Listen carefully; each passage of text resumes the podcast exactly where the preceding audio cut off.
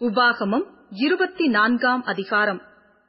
ஒருவன் ஒரு ஸ்திரீயை விவாகம் பண்ணிக்கொண்ட பின்பு அவளிடத்தில் இலச்சையான காரியத்தைக் கண்டு அவள் மேல் பிரியமற்றவனானால் அவன் தள்ளுதலின் சீட்டை எழுதி அவள் கையிலே கொடுத்து அவளை தன் வீட்டிலிருந்து அனுப்பிவிடலாம். அவள் அவனுடைய வீட்டை விட்டுப் போன பின்பு வேறொருவனுக்கு மனைவியாகலாம்.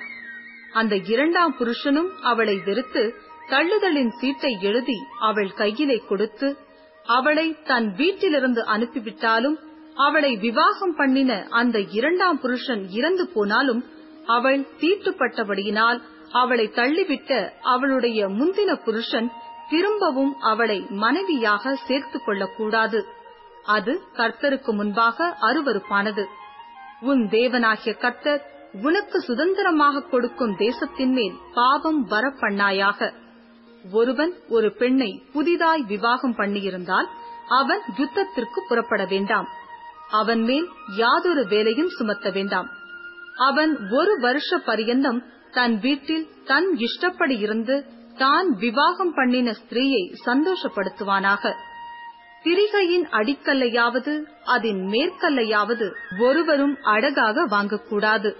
அது ஜீவனை அடகு வாங்குவது போல் ஆகும் தன் சகோதரராகிய இஸ்ரவேல் புத்திரரில் ஒருவனை திருடி அதனால் ஆதாயம் தேடி அவனை விற்று போட்ட ஒருவன் அகப்பட்டால் அந்த திருடன் கொலை செய்யப்பட வேண்டும்.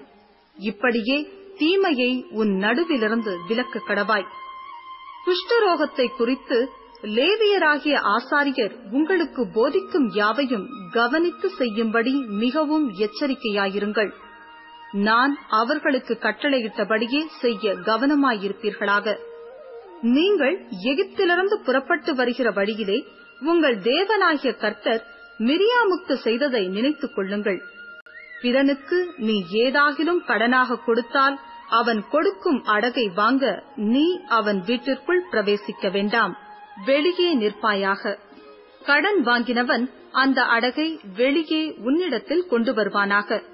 அவன் தரித்திரனானால் நீ அவன் அடகை வைத்துக்கொண்டு நித்திரை செய்யாமல் அவன் தன் வஸ்திரத்தை போட்டு படுத்துக்கொண்டு உன்னை ஆசிர்வதிக்கும்படி பொழுது போகும்போது திரும்ப அந்த அடகை அவனுக்கு கொடுத்துவிட வேண்டும். அது உன் தேவனாகிய கர்த்தருக்கு முன்பாக உனக்கு நீதியாயிருக்கும். உன் சகோதரரிலும் உன் தேசத்தின் வாசல்களிலுள்ள அந்நியரிலும் ஏழையும் எளிமையுமான கூலிக்காரனை ஒடுக்காயாக. அவன் வேலை செய்த நாளில்தானே பொழுது போகும் முன்னே அவன் கூலியை அவனுக்கு கொடுத்துவிட வேண்டும். அவன் ஏழையும் அதன்மேல் ஆவலுமாயிருக்கிறான். அதை கொடாவிட்டால் அவன் உன்னை குறித்து கர்த்தரை நோக்கி முறையிடுவான். அது உனக்கு பாவமாயிருக்கும். பிள்ளைகளுக்காக பிதாக்களும் பிதாக்களுக்காக பிள்ளைகளும் கொலை செய்யப்பட வேண்டாம். அவனவன் செய்த பாவத்தின் நிமித்தம் அவனவன் கொலை செய்யப்பட வேண்டும். நீ அந்நியனுடைய நியாயத்தையும் திக்கற்ற பிள்ளையின் நியாயத்தையும் புரட்டாமலும் விதவையின் வஸ்திரத்தை அடகாக வாங்காமலும் இருந்து நீ எகிப்திலே அடிமையாயிருந்ததையும் உன் தேவனாகிய கர்த்தர் உன்னை அங்கே இருந்து மீட்டுக் கொண்டு வந்ததையும் நினைப்பாயாக. ஆகையால் இப்படி செய்யும்படி நான் உனக்கு கட்டளையிடுகிறேன். நீ உன் பயிரை அறுக்கையில் உன் வயலிலே ஒரு அரிக்கட்டை மறதியாய் வைத்து வந்தாயானால் அதை எடுத்து வரும்படி திரும்பி போக வேண்டாம். உன் தேவனாகிய கர்த்தர் உன் கைப்பிரயாசத்திலெல்லாம் உன்னை ஆசீர்வதிக்கும்படி அதை பரதேசிக்கும் திக்கற்ற பிள்ளைக்கும் விதவைக்கும் விட்டுவிடுவாயாக.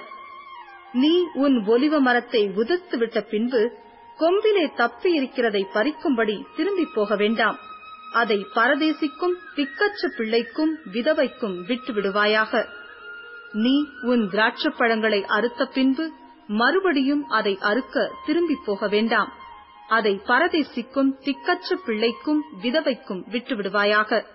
நீ எகிப்திலே அடிமையாயிருந்ததை நினைப்பாயாக.